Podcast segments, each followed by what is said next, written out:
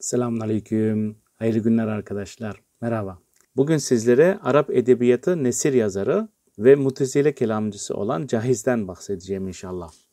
Evet ismi Cahiz. E, kendisi 767 ila 777 yılları arasında Basra'da doğmuş. 869 yılında da Basra'da vefat etmiştir. Hocaları arasında Halil bin Ahmet gelmektedir ve Ebu Zeyd el-Ensari gelmektedir. Kendisi dilci ve kelamcıdır.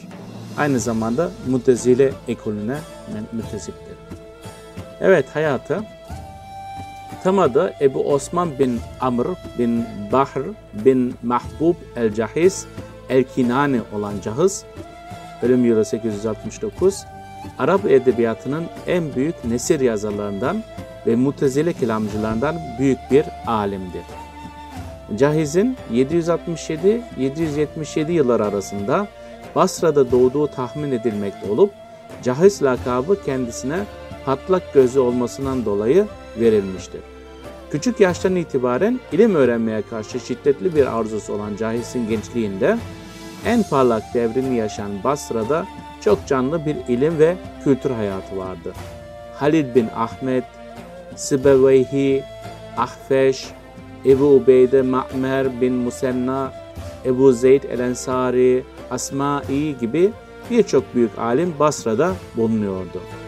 Cahiz bu alimlerin derslerine devam ederek gramer, şiir, tarih ve edebiyat öğrendi. Bir yandan da geçimini sağlamak için ticaretle uğraştı.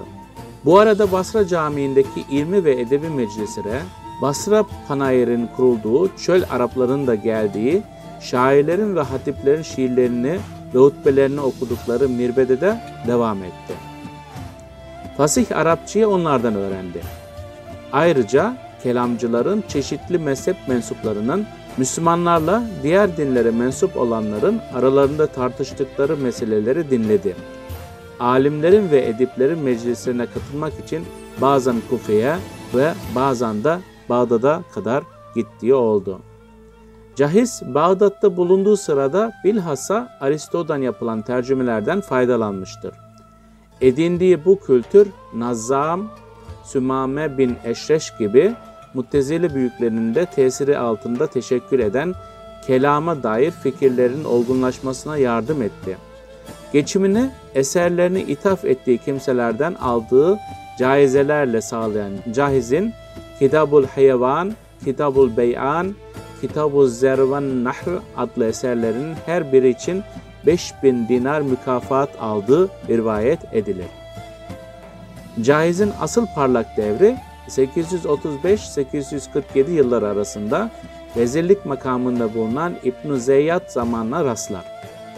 Bu sırada kaleme aldığı birçok risalesini İbn-i Zeyyat'a ithaf etti. Cahiz bu arada Şam, Humus ve Antakya'yı ziyaret etti. 847 yılında İbn Zeyyad öldürülünce kendisi de yakalanıp hapsedildi. Daha sonra Ahmet bin Ebu Duat onu affetti. Bunun üzerine eserlerinin bir kısmını İbn Ebu Duat ve oğlu Muhammed'e ithaf etti.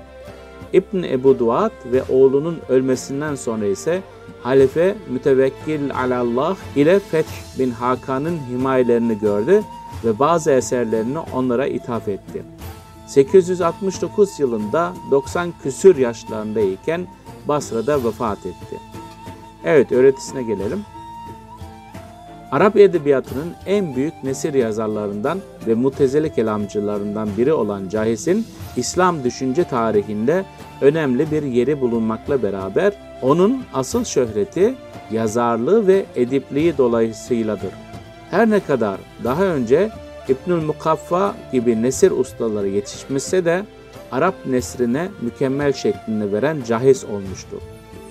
Arap ve İslam kültürünün altın çağında yaşayan Cahiz, bu kültürün en büyük temsilcilerinden biri olmuş, hem dini hem din dışı alanlarda eserler vermiştir. Dini siyasi sahadaki eserlerinde İslam'ın ilk devirlerindeki meseleler, din dışı eserlerinde ise İslam kültürünü ve hümanizmasını ele almıştır.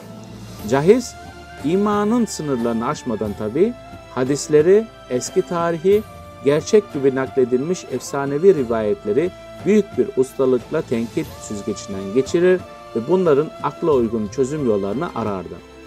Cahiz, Arap mirasından, eski Yunan-Hint kültüründen faydalı gördüğü şeyleri dindaşlarına öğretmeye çalışmış, bununla beraber bazen Aristo gibi büyük otoriteleri tenkit etmekten de geri durmamıştır.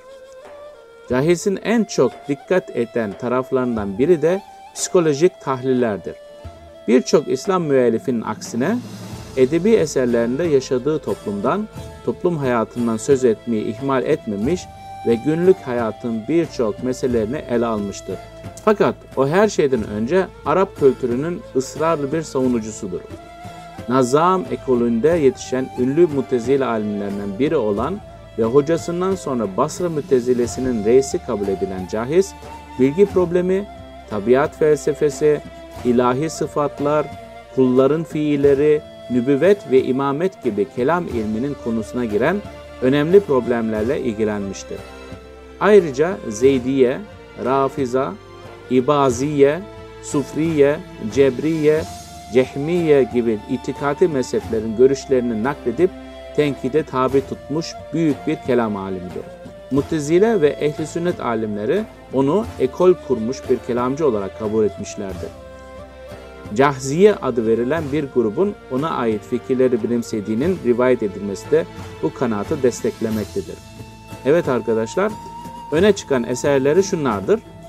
El Beyan ve Tebiyin, Kitabul Hayvan, Kitabul Buhala ve ilginç bir başka bir eseri Fezail Etrak yani Türklerin faziletleri İslam aleminde Türklere dair yazılan en eski eserdir. Evet, bugün Arap edebiyatının nesir yazarı olan ve mutezile kelamcısı olan Cahis'ten bahsettik arkadaşlar. İnşallah bir dahaki dersimizde Ahmet bin Hanbel'den bahsedeceğiz. Biliyorsunuz Ahmet bin Hanbel Bağdatlı bir muhaddisti, aynı zamanda fakihti ve Hanbeli mezhebinin kurucusudur ve imamıdır. Bir dahaki dersimizde görüşmek üzere. Allah'a emanet olun. Selam ve dua ile arkadaşlar.